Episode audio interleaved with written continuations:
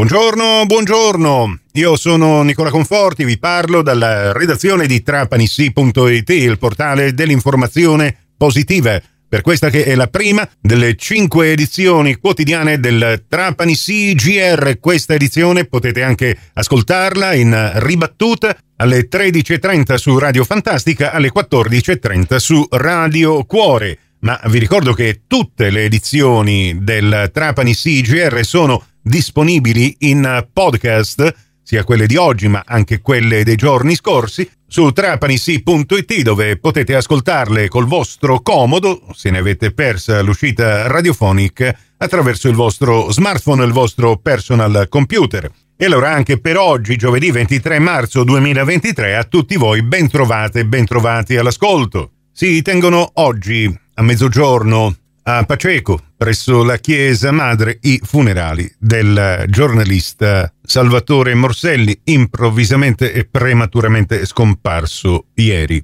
Andiamo a leggere i titoli che per il momento troviamo in primo piano su trapanisi.it.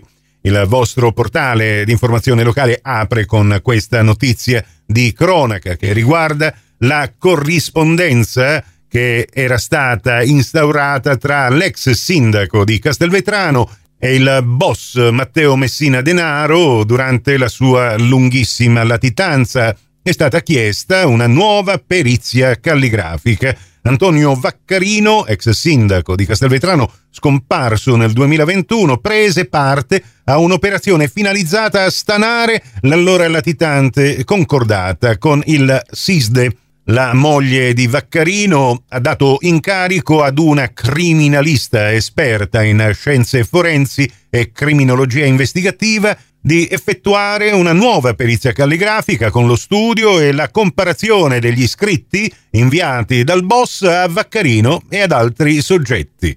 Vaccarino, con lo pseudonimo di Svetonio, era entrato in contatto epistolare con Messina Denaro che si firmava Alessio.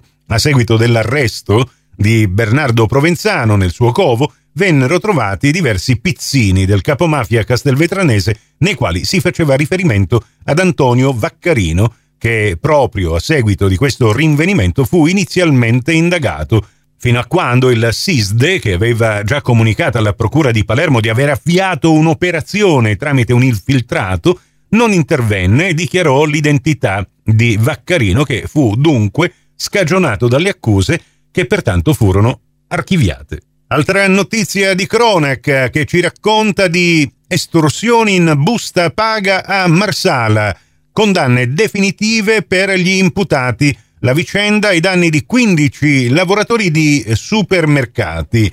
Si tratta di Giovanni Costantino, 58 anni, ex gestore del Conad Superstore di Corso Gramsci a Marsala, e Andrea De Maria, 53 anni, preposto del punto vendita Margherita affiliato Conad di Contrada Matarocco, di cui Costantino sarebbe stato amministratore di fatto. Minacciando loro il licenziamento, Costantino avrebbe costretto 11 dipendenti della Conad ad accettare un trattamento economico inferiore a quello cui essi avrebbero avuto diritto in relazione al contratto, alle ore di lavoro effettivamente prestate e risultanti dalla busta paga agli straordinari, alla tredicesima e alla quattordicesima mensilità, nonché anche il TFR, e in particolare a sottoscrivere quietanze di pagamento relative ai salari mensili per importi superiori a quelli effettivamente percepiti o mai percepiti. I fatti sono stati contestati nel 2009.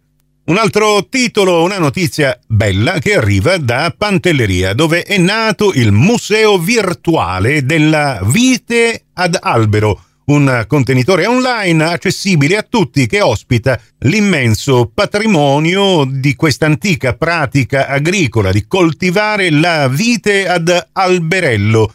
Si tratta davvero di un patrimonio immateriale UNESCO. Tutti i particolari sul sito www pantelleriaunesco.eu. E chiudo con gli spettacoli. C'è ancora la possibilità di acquistare qualche biglietto sia online ma direttamente al botteghino del Teatro Ariston per lo spettacolo che questa sera andrà in scena. Si intitola Bastardi senza Oscar con I Cattivi Amici, un gruppo di quattro attori che sta spopolando in tutta Italia con questo esilarante spettacolo ispirato al mondo del cinema. Uno spettacolo da non perdere. Prossimo appuntamento con l'informazione su Cuore su Fantastica alle 11.30, in ribattuta alle 15.30 su Radio 102 alle 13 con la seconda edizione del Trapani CGR. Questa termina qui.